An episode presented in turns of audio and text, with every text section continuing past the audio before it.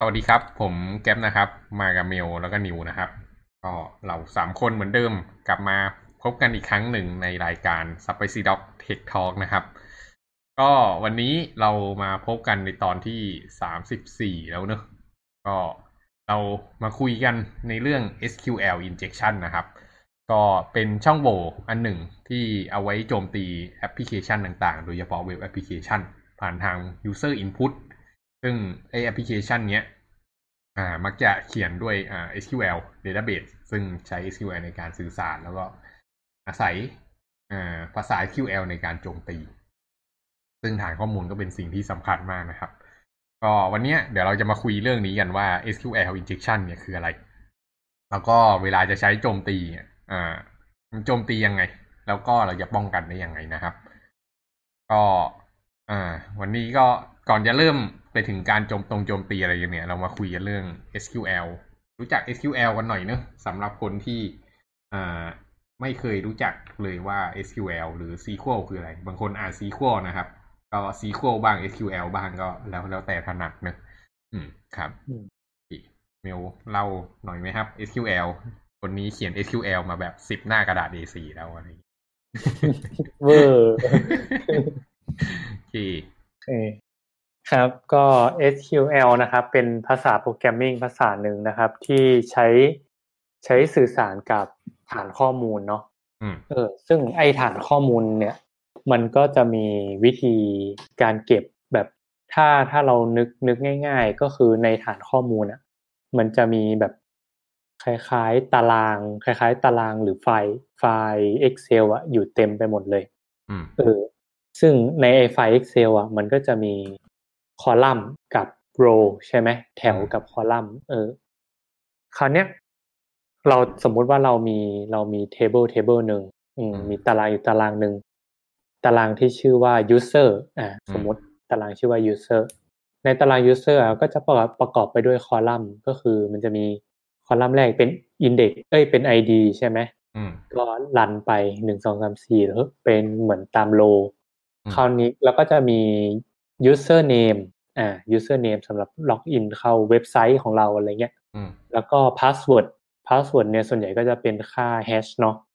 อืมอืมก็ไม่ไม่เก็บ password แบบตรงๆอืมอืม คราวนี้เนี่ย ถ้าเราต้องการเรียกดูว่า เราต้องการเรียกดูว่าจะในฐานข้อมูลเนี่ย เราต้องการเรียกมาดูว่ามีใครบ้างในฐานข้อมูลเราเนี่ย ใน table ที่ชื่อว่า user เนี่ย อ่า เราก็จะมีการเรียกโดยใช้คำสั่ง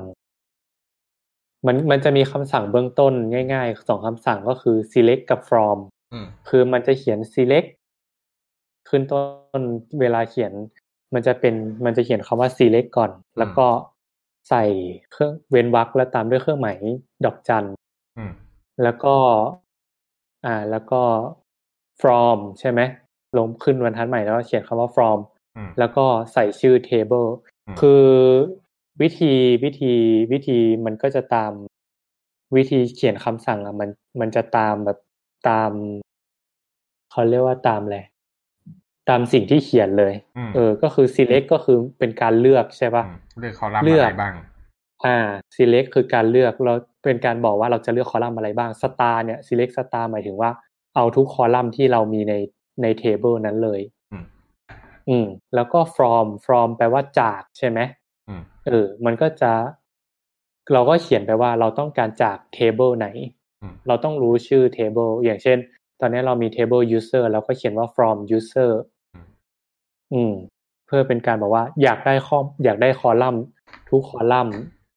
แล้วก็ทุกแถวอืมเออ จริง ๆ มันมันจะเอามาทุกแถวเลยอืมถ้าเราไม่ได้บอกอะไรเพิ่มเติมอืม select star เอาทุกคอลัมน์ทุกแถวจาก ก็คือ from ใช่ไหมอืมแล้วใส่ชื่อ table ก็คือ user อะไรเงี้ยคราวเนี้ยถ้าเราอยากได้เราอยากได้แค่บางบางแถวทำไง เราไม่อยากได้ทุกแถวอืมเราก็จะมี condition เพิ่มเติมก็คือเราจะใส่ where เข้าไปอืมต่อจาก from เราจะใส่ where เข้าไป สมมุติ เราต้องการ user ที่ชื่อว่า John อะไรเงี้ย เราก็จะใส่ where แล้วก็ username เท่ากับ John เออมันก็จะเอา มันก็จะไปหาดูว่าในใน table ในตารางของเราเนี่ย ในช่อง use ในคอลัมน์ username เนี่ยมีคนชื่อจอหรือเปล่า ถ้ามีมันก็จะหยิบทั้งแถวนั้น ทั้งแถวทุกคอลัมน์มาเลย แต่ว่าเฉพาะแถวแถวเดียวมาให้เรา มาให้เราเห็นอะไรเงี้ยครับอืมนี่ก็อ่าโน้ตนิดนึงก็คือไอ้ตอนที่บอกว่า username เท่ากับจอนก็คือมันต้องใส่โค้ดเข้าไปด้วยเนอะอืม ก็คือต้องระบุว่าจอนที่ใส่เข้าไปเนี่ยเป็นสตริงถ้าถ้า username เออ เราก็ต้องใช่ใช่ username เราอ๋อแต่ตอนแรกฐานข้อมูลเราต้องกำหนดว่า username มันเป็นสตริงไว้ก่อนนะอ่าอ่าครับใช่แล้วก็ตัว SQL ครับ อ่า มันจะหนึ่งคำสั่งมันจะนับ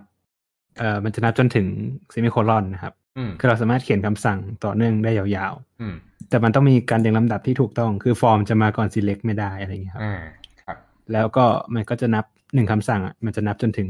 semicolon พอ semicolon ต่อไปก็จะเป็นคำสั่งใหม่ อืมครับอืมครับอันนั้นก็เป็นคร่าวๆเกี่ยวกับ SQL นะครับ ซึ่งก็อาจจะไม่เห็นภาพกันเท่าไหร่ แต่ผมว่า แต่ก็ก็พอ get concept คร่าวๆแหละเนอะสำหรับคนไม่ไม่ไม่เคยเห็นแต่ว่าต่อให้ ตอนนี้ไม่รู้เนี่ยฟังต่อไปก็ไม่รู้เรื่องอยู่ดีนะครับเพราะมันจะลึกกว่านี้ลงไปอีก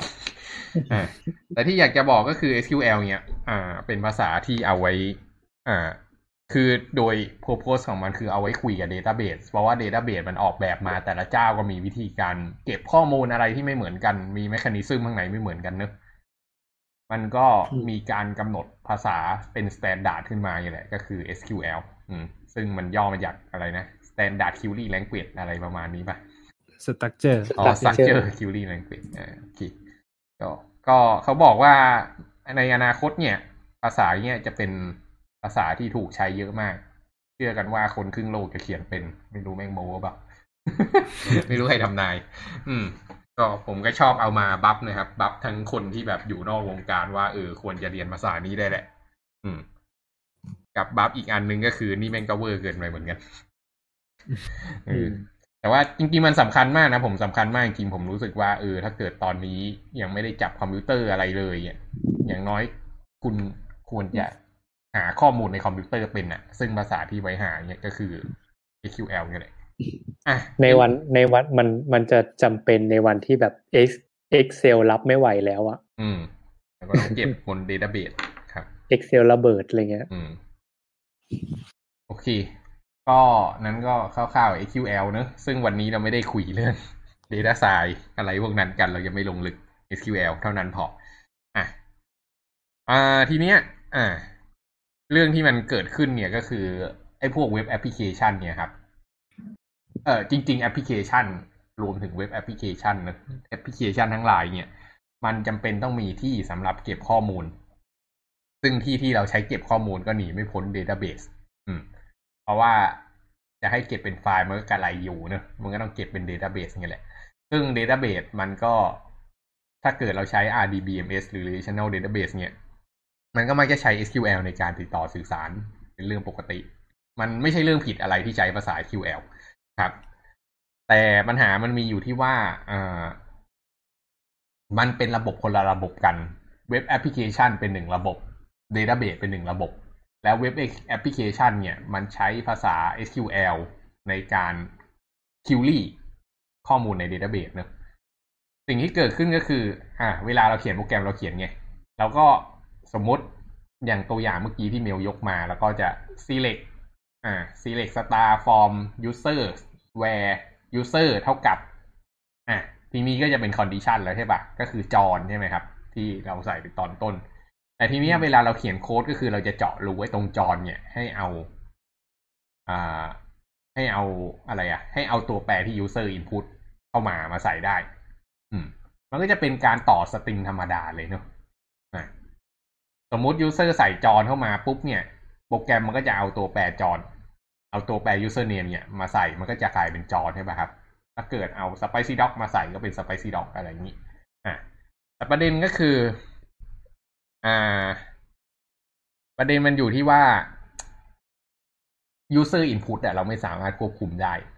คนที่มาใช้ระบบเราอะครับเขาอยากจะพิมพ์อะไรมา มันเป็นสิทธิ์ของเขาเว้ยคือเราออกแบบระบบมาเนี่ย เราไม่สามารถไปด่า user ได้ว่า เฮ้ย user มึงเกียน มาทำลายระบบกูมึงผิดอะไรเงี้ย คือไม่ใช่ คือจริง ๆอะเราต้อง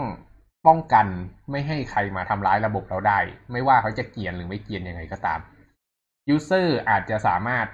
ใส่ input ลงมาที่ช่องตรงนั้น เขาใส่อะไรก็ได้เขามีสิทธิ์ใส่ทั้งนั้น หรือเขาอาจจะยิง CURL เข้ามาที่ระบบเรา โดยใช้ command line ไม่ได้ยิงผ่านทางหน้า GUI เว็บเรา มันก็เป็นสิทธิ์ของเขาเหมือนกัน อันนี้อยากให้ทุกคนที่ทำเว็บทำโปรแกรมเนี่ยเข้าใจไว้ว่า user มีสิทธิ์จะทำอะไรก็ได้กับเว็บเซิร์ฟเวอร์ของคุณ มันเป็นหน้าที่ของคนที่เขียนอ่า back end มันเป็นคนหน้าที่ของ back end dev อะ คนที่ทำ back end เนี่ย ที่จะต้องรับผิดชอบ ไม่ต้องเออรับผิดชอบถูก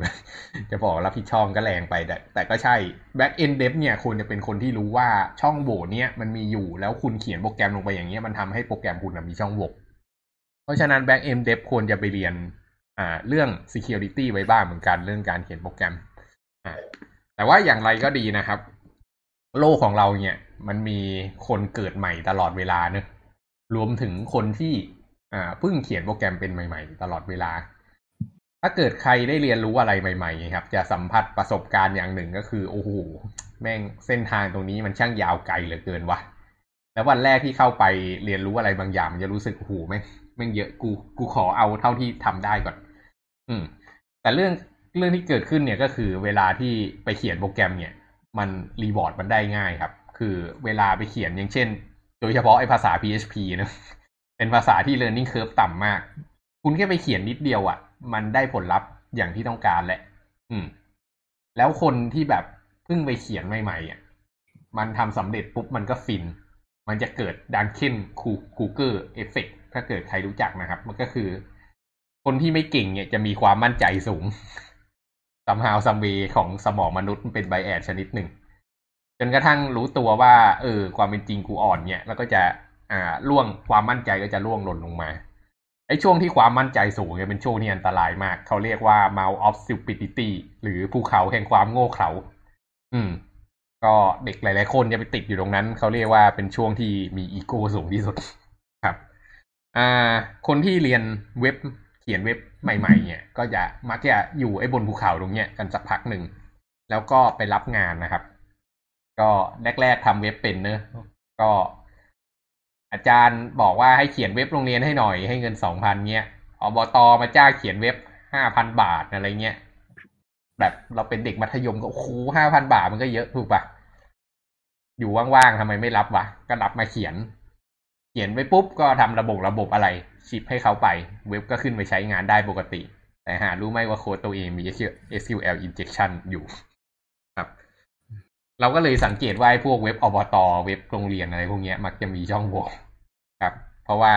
อ่าจะมักจะไม่สามารถไปจ้าง developer ที่มี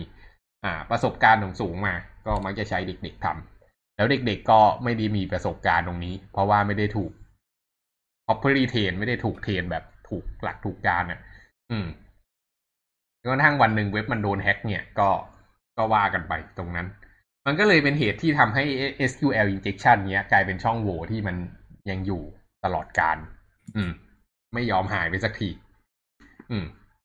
อะ อันนั้นก็คือที่มาที่ไปนะครับ ว่าทำไม อ่า เว็บมันถึงมีช่องโหว่แล้วก็ถูกโจมตีด้วย SQL injection ได้ ต่อมาสิ่งที่ อ่า วิธีการโจมตีโจมตียังไง อะ วันนี้เราพูดถึงการโจมตีเลย อะ disclaimer ไว้ก่อนเราไม่ได้สอนให้ใครไปโจมตีใครนะครับ ผมมองว่าช่องโหว่นี้เป็นช่องโหว่ที่กระจอกจ้านเกินไปกว่าที่จะไปโจมตีเว็บในสมัยนี้แล้ว แต่ว่าสิ่งที่มาคุยกันตรงนี้คืออยากจะเตือนให้ developer ทุกคนเนี่ย ได้รู้ว่าเวลาเขียนเว็บให้ป้องกันตรงนี้ไว้ด้วยแล้วก็จะได้แฮ็กเว็บตัวเองเป็น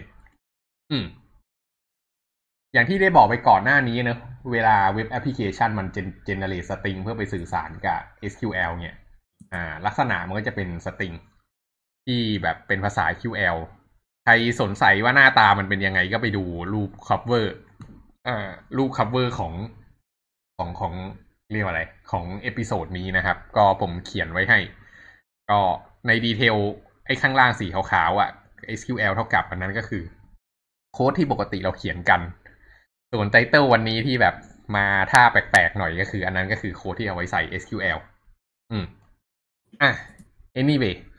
สิ่งที่เกิดขึ้นนะครับ สมมุติเราจะโจมตีเว็บสักเว็บหนึ่งอยากรู้ว่าเขามีช่องโหว่ SQL injection นี้หรือเปล่า ให้ใส่ single quote ลงไปในช่อง input อะ ลองจินตนาการนี้ก่อน โจทย์โจทย์คืองี้ โจทย์คือเราจะ break through เข้าไปเว็บหนึ่งเว็บที่มีช่องใส่ username password อะ ปกติเว็บเวลาจะเข้าระบบก็จะมี username password เนอะแล้วก็ใส่ username password ให้ตรงกัน แล้วก็กดล็อกอินสิ่งที่หลังบ้านมันทำก็คือมันเอา username ไปใส่อ่ามันก็จะบอกว่าอ่า select star form user where username เท่ากับอ่าโ u o t e uname ปิดโ u o t e แล้วก็ and password เท่ากับนะแล้วก็ใส่ password อะไรลงไป จริง ๆ มันควรจะแฮชก่อนด้วยนะครับ password อันนี้โน้ตโน้ต โน้ตนอกเรื่องนิดหนึ่ง password ไม่ควรเก็บเป็น plain text ลง database เด็ดขาด ห้ามเก็บไม่ใช่ไม่ควรเก็บ อืม อ่าสิ่งที่เกิดขึ้นต่อไปนะครับก็คือ อ่า จะสังเกตว่ามันจะมี single quote ใส่ลงไปเนอะลองจินตนาการว่าถ้าเกิดเราเอา single quote ใส่เข้าไปลงลงข้างลงไปใน username อะสิ่งที่เกิดขึ้นคืออะไร สิ่งที่เกิดขึ้นก็คือ single quote มัน ไปแทนที่ตรง username ตรงนั้นนะครับ เราก็จะได้ single quote สามตัวถูกปะเพราะมันเปิดตัวปิดตัวแล้วใส่ตรงกลางกลายเป็นสามตัว พอใส่เป็นสามตัวปุ๊บเนี่ย SQL syntax error พอ SQL syntax error ปุ๊บเว็บเซิร์ฟเวอร์ยิงเข้าไปหาอ่าเว็บเซิร์ฟเวอร์ยิงเข้าไปหา database database ก็ฟ้อง error ออกมา เว็บเซิร์ฟเวอร์ก็พ่น error ห้าร้อยออกมา ถ้าโชคร้ายกากเข้าไปอีกแม่งก็พิมพ์เออร์เลอร์ออกมาเลยว่าเออร์เลอร์ด้วย SQL อะไรเงี้ย อันนั้นก็จะแบบละเหี่ยใจมาก อืม ก็โดยหลักแล้วมันจะได้ error ห้าร้อยออกมา ถ้าเกิดใส่อย่างนี้แล้ว error ห้าร้อยก็แปลว่าเอาและเว็บนี้แม่งทำท่าว่าจะมีช่องโหว่ SQL injection เพราะว่ามันเอา single quote หรือ double quote เนี่ย แล้วแต่เว็บนะว่าจะใช้อะไร เข้าไปโปรเซสข้างในภาษา QL อืมทีนี้ขั้นต่อมานะครับก็คือใส่ SQL ที่มันเอาไปโจมตีโดยเฉพาะทีเนี้ยแทนที่เราจะใส่ username อะไรก็ตาม เราใส่ username เป็นแอดมินนะเออเราจะได้ถ้าเกิด อ่า แล้วก็ช่อง password เนี่ย เราก็ใส่เป็น single quote อืมทีเนี้ยเราอ่ามันก็จะได้อารมณ์คล้ายๆกับอ่าประมาณว่า select star from users where name เท่ากับ uname ซึ่ง uname ตรงนี้ถูก แทนที่ว่าเท่ากับ admin นะครับ ก็คือเราจะแทนที่ด้วยอ่า username admin อ่า แล้วก็ and password เท่ากับ อ่า ทีเนี้ย password แทนที่เราจะใส่ ไปเป็นปกติอะครับ เราใส่ single quote ปิดไปทีหนึ่งก่อน ทีเนี้ยมันก็เลยจะปิด อ่า single quote ตัวแรกไปเนอะ condition ของ password ก็กลายเป็น password เท่ากับเปล่าๆ ทีนี้หลังจากปิด single quote เสร็จเราเว้นวรรคแล้วก็พิมพ์ or ลงไป ก็คือเพิ่ม condition ว่า เออ ถ้าเกิด password เป็น single quote หรือว่า แล้วก็ทีนี้ก็ใส่ single quote เข้าไปอีกที แต่ใส่เลขหนึ่งเข้าไปหนึ่งเท่ากับหนึ่งอืมเพราะฉะนั้นหนึ่งเท่ากับหนึ่งตัวหลังเนี่ย มันจะ condition เป็น true แน่นอนเนอะเมื่อ pass เท่ากับ string เปล่า or หนึ่งเท่ากับหนึ่ง or หนึ่งเท่ากับหนึ่งเนี่ย รวมกันปุ๊บ มันก็จะได้ true ถูกป่ะครับ แล้วก็ username and true เพราะฉะนั้นแปลว่าจะได้หนึ่ง record แน่นอน อืม แล้วก็เว้นวรรคลบๆข้างหลังเนี่ย ลบๆข้างหลังเป็น comment ของ SQL นะครับ ที่บอกว่าหลังจากนี้ห้าม execute อะไร ไม่ไม่ execute คำสั่งข้างหลังต่อ อ่า มันก็จะมีไอ้พวก single quote ที่มันเหลือเป็นเศษขยะอะไรพวกเนี้ย มันก็จะถูก ignore ทิ้งทั้งหมด ทีเนี้ย พอเว็บเซิร์ฟเวอร์ได้ไปปั้น string สวยๆ ที่เอาไว้โจมตีให้เราปุ๊บ แล้วไป execute บน SQL database SQL database มันไม่ใช่พระพุทธเจ้าที่จะไปตรัสรู้ว่า อันนี้เป็นช่องโหว่ที่ถูกโจมตีมันก็ execute ไปตาม logic ที่มันถูกออกแบบมา มันก็จะ return account ของแอดมินมาให้หนึ่ง record เว็บแอปพลิเคชันเห็นว่าอ๋อมี account มาให้หนึ่ง record ไอคนนี้คือแอดมินนี่หว่าพลึงเราทะลุเข้าไปที่แอดมินคอนโซลของหน้าเว็บ นี่งงไหมไม่ครับ อืม ดีครับ โอเค อ่า อ่า ก็นั่นนะครับ ก็คือวิธีการโจมตีช่องโหว่ SQL ระดับที่หนึ่งเนอะอันนี้ก็คือต้องการอ่าเข้าไปถึงในส่วนที่เราไม่ควรจะเข้าได้ ลักษณะอย่างเงี้ยไม่ว่า username เอ้ยไม่ว่า password จะตั้งไว้ปลอดภัยขนาดไหนก็ตามสุดท้ายก็จะหลุดหลุดอยู่ดีทีนี้มาดูการทำลายล้างอีกเลเวลหนึ่งประเด็นมันอยู่ที่ว่า SQL เนี่ย เวลา execute ทีมันสามารถ execute หลาย ๆ command ได้เว้ยเพราะว่ามันมันปิดคำสั่งด้วยคอมเอ่อ semicolon เนอะเราสามารถ select semicolon แล้วก็สั่ง insert ข้อมูลเพิ่ม หรือว่าจะอัปเดตข้อมูล หรือแม้กระทั่ง delete ทีเนี้ยมันหมายความว่า หลังจากจบคำสั่งแรกปุ๊บเราสามารถ execute คำสั่ง SQL ต่อๆ หลังจากนั้นก็เป็นไปได้เหมือนกัน อืมเราสามารถ insert record เพิ่มเติมได้ เราสามารถไปอัปเดตข้อมูลอะไรก็ได้ อืม ที่เราอยากจะแก้ แล้วเราก็สามารถสั่ง delete database ทิ้งทั้งหมดก็ยังได้ สมมติเราแบบสั่ง select อันแรกปุ๊บแล้วก็ปิดไปเนอะ แล้วก็สั่งบรรทัดสั่งคำสั่งต่อมา delete all databases ทีเนี้ยสิ่งที่เกิดขึ้นก็คือใน database นั้น หลังจาก execute คำสั่งนั้น web application ก็จะทำการทำลายตัวเองทิ้งอันนี้ก็คือความวิบัติของอ่า SQL injection นะครับ ว่ามันเลวร้ายได้ถึงขนาดไหน อืม ก็ฟังดูเหมือนจะเลวร้ายมาก อืม แต่ว่า อยากจะบอกว่าส่วนใหญ่โปรแกรมเมอร์ที่เป็นระดับ professional ขึ้นมาแล้วเนี่ยที่เขียนโปรแกรมมาสักพักหนึ่งก็จะรู้ช่องโหว่ตัวนี้เป็นอย่างดีอ่าแล้วก็จะมีโอกาสที่จะลองแฮกตัวเองในเชิงพวกนี้กันเป็นปกติ อืม ก็ทีเนี้ย มาดูที่วิธีการป้องกันกันบ้าง วิธีการป้องกัน SQL injection นะครับ อันที่หนึ่งก็คือเราต้องอ่า เขาเรียกว่า sanitize หรือทำให้มันสะอาดทำให้มันศักดิ์สิทธิ์ sanitize แปลว่าทำให้มันศักดิ์สิทธิ์อ่า มันแปลว่า clean user input อะเอางี้ก็แล้วกันทำ user input ให้มันปลอดภัย อืม โดยเฉพาะการ escape quote double quote ต่างๆ โดยปกติแล้วอะ่ะ มันไม่มีเหตุผลใดๆที่ user จะใส่ quote double quote มาข้างใน username password เพราะฉะนั้นเนี่ยมัน มันควรจะสามารถ replace ตรงนี้ทิ้งไปได้ อันนี้คือวิธีการแก้ที่แบบโง่ที่สุดเลยเนอะก็คือ replace ทิ้งไป แต่ว่ามันก็ไม่ใช่ว่ามันจะปลอดภัย อืม อ่า แล้วมันก็ไม่ใช่วิธีที่ดีเลยการไป replace ออก วิธีที่ดีกว่าเนี่ยคือการ escape ออก การ escape เนี่ย คือความเป็นจริงเราสามารถเขียน quote double quote ลงไปใน SQL จริงได้นะครับ แต่ว่าเราจะต้องเอา slash ใส่นำหน้า ไม่แน่ใจ slash หรือ back slash นะ มิวจำได้ไหม อะไร เวลาจะใส่ double quoteดลงไปใน SQL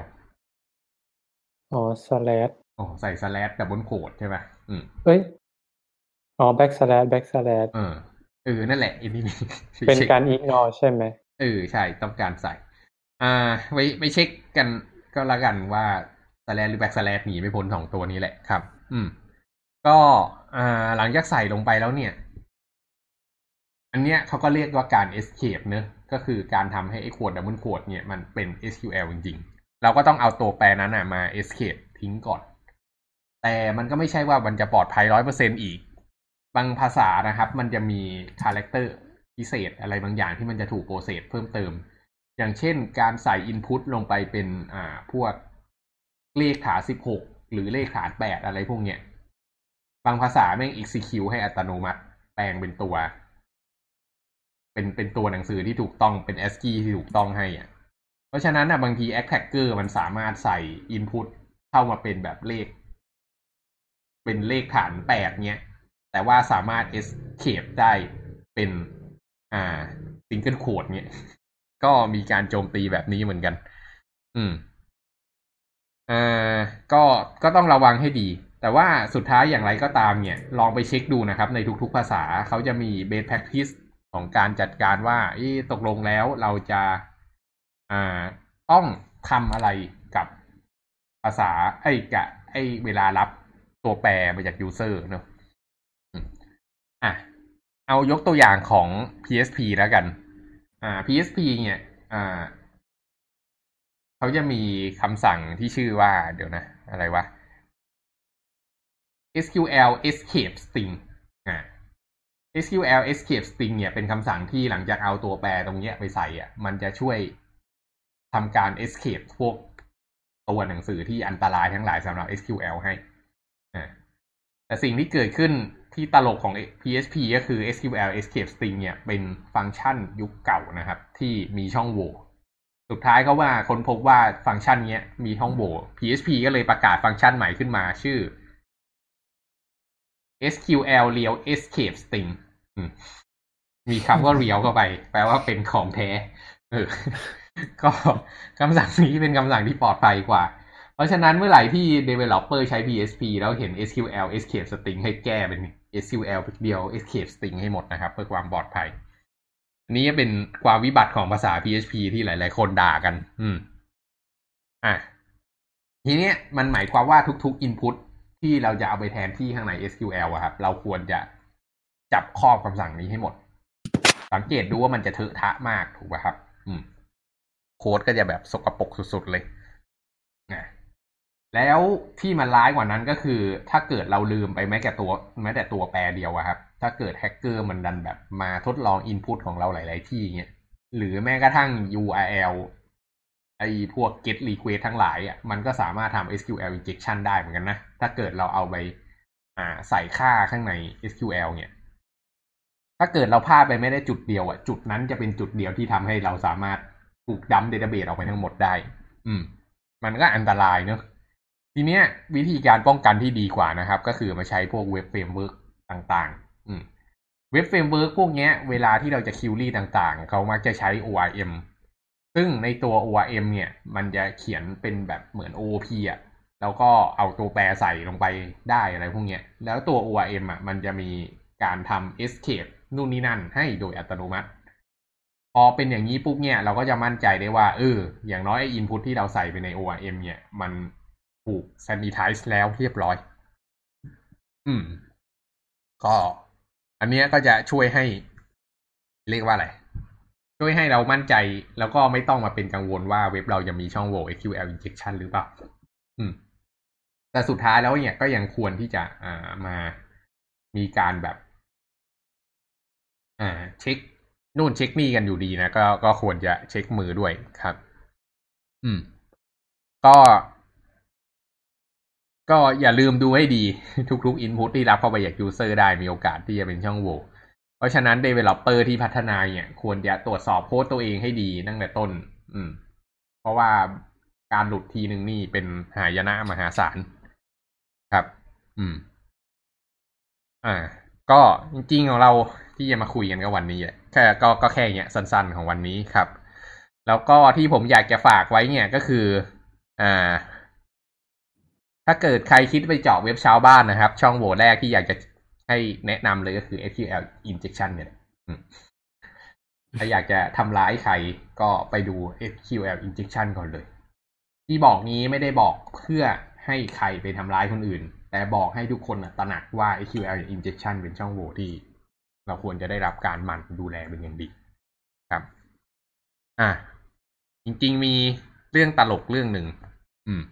วันนี้ มีเรื่องขำๆ ถ้าเกิดใครดูรูป cover ของวันนี้นะครับ จะสังเกตว่าเราเป็นรูปรถเนอะแล้วก็เขียนว่าเป็นอ่า ZU ศูนย์หกหกแล้วก็อ่าอะไรอะ แล้วก็ปิดโขดแล้วก็ศูนย์ศูนย์แล้วก็เป็นคำสั่งข้างหลังว่า drop database table อะไรสักอย่างเออ อันนี้ก็คือถามว่ารูปนี้มันมีผลอะไร มีมีใครแบบมีไอเดียบ้างไหมรูปนี้จะส่งผลยังไงยังไม่เห็นรูปเลยอะวีอืมช่วงนี้ไม่ได้เล่นเฟซเคบิสทำไงดีพี่ต้องส่งรูปเข้าไปให้ไหม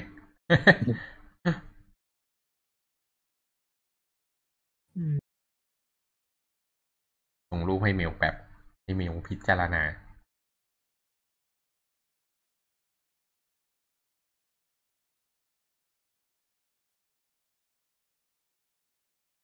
อืม ให้ทายว่าเกิดอะไรขึ้น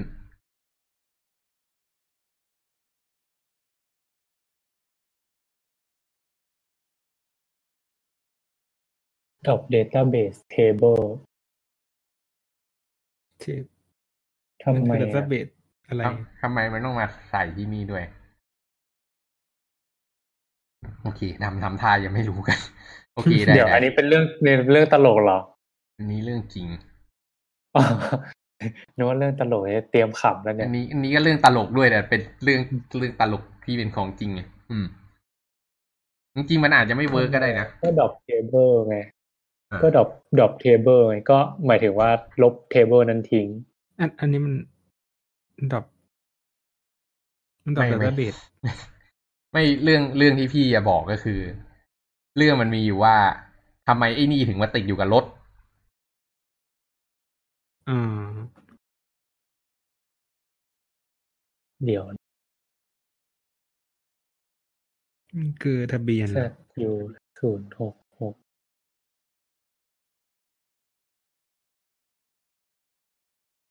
อันนี้อันนี้เกมแบบดาวินชีโค้ดปะเนี่ย จะเลยดีกว่าพี่จะเลยดีกว่าเองพี่ก็คิดกันไกลเกินไป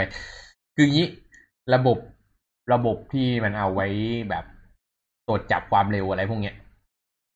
หรือฝ่าไฟแดงอะมันก็มีกล้องอยู่ใช่ป่ะที่มันจะคอยถ่ายทะเบียนรถถูกป่ะครับ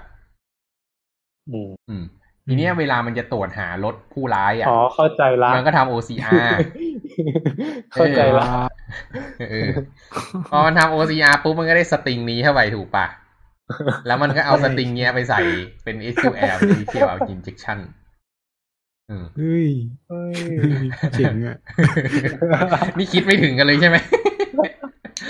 ไม่ไม่คิดแล้วผมคิดว่ามันมีพลาดตอนเจนอะไร เจนทะเบียนรถมาหรือเปล่าอะไรอย่างไม่เงี้ยใช่ไม่ใช่ นี่เป็นการตั้งใจจะโจมตีเดต้าเบสของตำรวจ อืม ครับอืมโอเคแปลว่าป้ายนี้เอาไว้เรียกว่าอะไร เอาไว้เป็น gag เวลาไป เวลาไปคุยตามมหาลัยได้นะอืมอืมดีดีครับ ก็อันเนี้ยก็จะบอกว่าเอะเขียนระบบ เขียนระบบที่เป็น internal อะ ก็อย่าได้ชะล่าใจ ถ้าเกิดมันพลาดเจอไอ้นี่ขึ้นมาที drop database ทิ้งเลยนะเว้ย อืม ครับอืมอ่า มีอีก มี มีเรื่องขำๆพวกนี้อีก อ่าอ่าไอ้นี่ SQL injection เนอะอืมคิดว่าชื่อใครที่ปวดหัวที่ที่จะทำให้หน้าปวดหัวที่สุดในโลก คิดว่าชื่อไหนที่แบบวิบัติที่สุดสำหรับโลกคอมพิวเตอร์ ชื่อคนเนี่ยชื่อ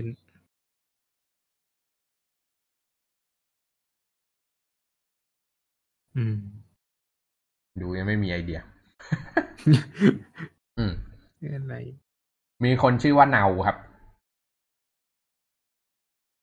เอเนา N U L L อะอ่าแล้วเวลากรอกลงไปใน input box อะ ก็กรอกคำว่าเนาลงไป แล้วมันเวลามันไปแวร์มันก็ไปแวร์เนาอืมอืม หมดกันล็อกอินไม่ได้ อันนี้เป็นอีกเคสหนึ่งที่ไม่ได้เป็น SQL injection นะ แต่เป็นปัญหาเดียวกับ SQL injection ทำให้มีโปรแกรม defect อืมครับ ก็ เหมือนเดิม เขียนระบบ internal ก็อย่าได้ชาล่าใจครับ อืมอืมโอเค โอ้ยกดผิดห้องโทษทีอ่า โอเค งั้นวันนี้ประมาณเนี้ย มีอะไรอยากจะคุยเกี่ยวกับ SQL injection กันอีกไหมครับ คือคือเราดักที่ฟอนต์เอ็นไม่ได้ถูกไหมฮะ เพราะยังไงมันก็อันนี้มาได้อยู่ดี เขียนในคอนโซลมาได้อยู่ดี อ่าใช่ใช่ user ยิง request มาได้เสมอครับอืม security ฝั่ง front end มีความปลอดภัยเท่ากับหนึ่งเปอร์เซ็นในมุมมองของพี่ กันได้เฉพาะ user กากๆเท่านั้นอะ อืม สุดท้าย user มันยิง request มาเองได้ครับ วิธีการยิง request มาเองมันมีแบบไหนๆก็ไหนๆไม่คันปาก อ่ากด command shift c ขึ้นมาเนี่ย มันจะได้คอนโซลของ web browser เนอะอันนี้ใครๆก็รู้อยู่แล้ว แล้วก็ไปที่ network อะ อืม แล้วทีเนี้ยเวลายิง request เราก็กดกดปุ่มปกติอะ ถ้าเกิดสังเกตดูมันจะมี request เกิดมาหนึ่งล็อก แล้วเวลานั้นน่ะเราคลิกขวาแล้วก็ copy as CURL เนี่ย เราจะได้ request สำหรับการทำ CURL มาพร้อมกับคุกกี้มาพร้อมกับ header CORS token ทุกอย่างมาเลย อืม CSLF ไอ CSRF ไม่ใช่ CORS อ่านั่นแหละ request ตรงนั้นอะคือ request ที่ front end มัน generate มาจริง ๆ แล้วทีเนี้ยเราแค่เปลี่ยนค่าตรงเนี้ยมันก็จบแล้วเพราะฉะนั้นเวลาที่จะจะไปโจมตี SQL injection ใครอะครับ แทนที่จะไปโจมตีผ่านทาง ไอ้ input text อันนั้นมันมันแบบเลเวลหนึ่ง เราควรจะไป copy ไอ้ CURL ตรงเนี้ยมาจัดการเอง เวลาเขียนโค้ดสไว้โจมตีมันจะเขียนง่ายกว่า มีชี้โผงไงกระลอกเออ ก็นั่นแหละ อยากให้ developer ทุกคนที่อาจจะมีโอกาสมาฟังตรงนี้ก็ระวังเนื้อระวังตัวกันให้ดีนะครับ อยากให้รู้ว่าเมื่อไหร่ที่ไปเจอ user ที่ขั้นแอดวานโปรแกรมของคุณจะไม่รอด เพราะฉะนั้นรีบยิงโปรแกรมตัวเองให้พังก่อนที่จะให้คนอื่นมายิง อืมครับโอเคมีคำถามอีกไหม ถ้าเป็น no SQL ได้ไหมครับ โอ้ เป็นคำถามที่ดีครับ NoQL ได้ไหมคิดว่าได้ไหม คิดว่าได้ครับได้ก็ขึ้นอยู่กับ NoQL แบบไหนเนอะอืม ก็สุดท้ายถ้าเกิดคอนเซปต์มันเป็นแบบการต่อเพื่อเขียน SQL อะหรือการต่อ Database โดยที่ไม่ได้ใช้ lib ที่ไม่ได้มีการ sanitize เนี่ย มันก็จะมีปัญหาทั้งนั้นแหละ อืม มันขึ้นอยู่กับว่า lib ที่เราใช้อะเป็นยังไง แต่ว่า SQL injection เนี่ยเป็นช่องโหว่ที่มันอยู่มาตั้งแต่โบราณกาลแล้วว่ามันอยู่มาหลายสิบปี อยู่คู่โลกเว็บมาตลอดอะนะ เพราะฉะนั้นน่ะ คนที่ทำลิบยุคหลังอะเขาทำเพื่อป้องกันช่องโหว่ตรงนี้หมดแล้ว ในมุมมองของพี่นะครับเพราะฉะนั้นมีโอกาสต่ำมากที่ใช้ NoSQL แล้วจะเจอช่องโหว่ SQL injection แต่ก็อย่าได้ชะล่าใจไปเหมือนกัน ก็อยากให้ลองคิดดูว่า เออแล้วไอ้ string ที่เราใส่เข้ามาเนี่ย เราจะโจมตีระบบตัวเองได้หรือเปล่าเหมือนกัน ก็มีโอกาสเหมือนกันนะที่จะเป็นไปได้ ขึ้นอยู่กับ lib เลยอันเนี้ยครับ เพราะฉะนั้นทางที่แบบปลอดภัยที่สุดก็คือเราใช้แต่ web framework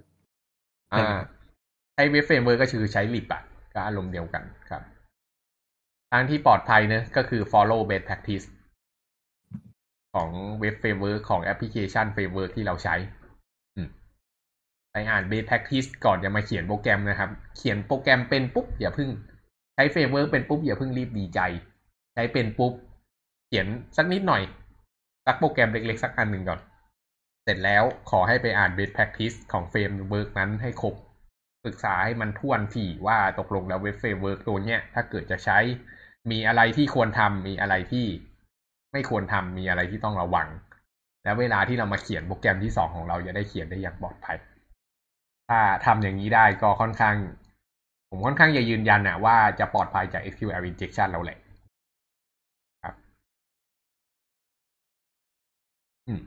มีคำถามอีกไหมครับ ผมไม่แน่มีแล้วครับ อืม บอกมีคำถามเยอะเลยสำหรับท่านผู้ฟังคนไหนที่แบบอยากร่วมจอยวงสนทนาของเราก็ส่งเมสเซจในคอมเมนต์มาได้นะครับเผื่ออยากจะไลฟ์กัน อืมแล้วเราก็คุยเรื่องเทคกันไปเรื่อย อะแล้ววันนี้เราทั้ง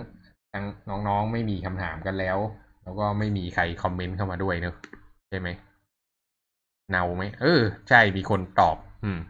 ครับ มาว่าเนาใช่อ่า anyway ก็เราก็จะจากกันไปแต่เพียงเท่านี้นะครับ วันนี้ วันนี้ก็สั้นๆ สบายๆเบาสมองอืมก็สำหรับเราก็จากกันเท่านี้ครับ สวัสดีครับ แล้วเจอกันพรุ่งนี้ครับ สวัสดีครับ สวัสดีครับ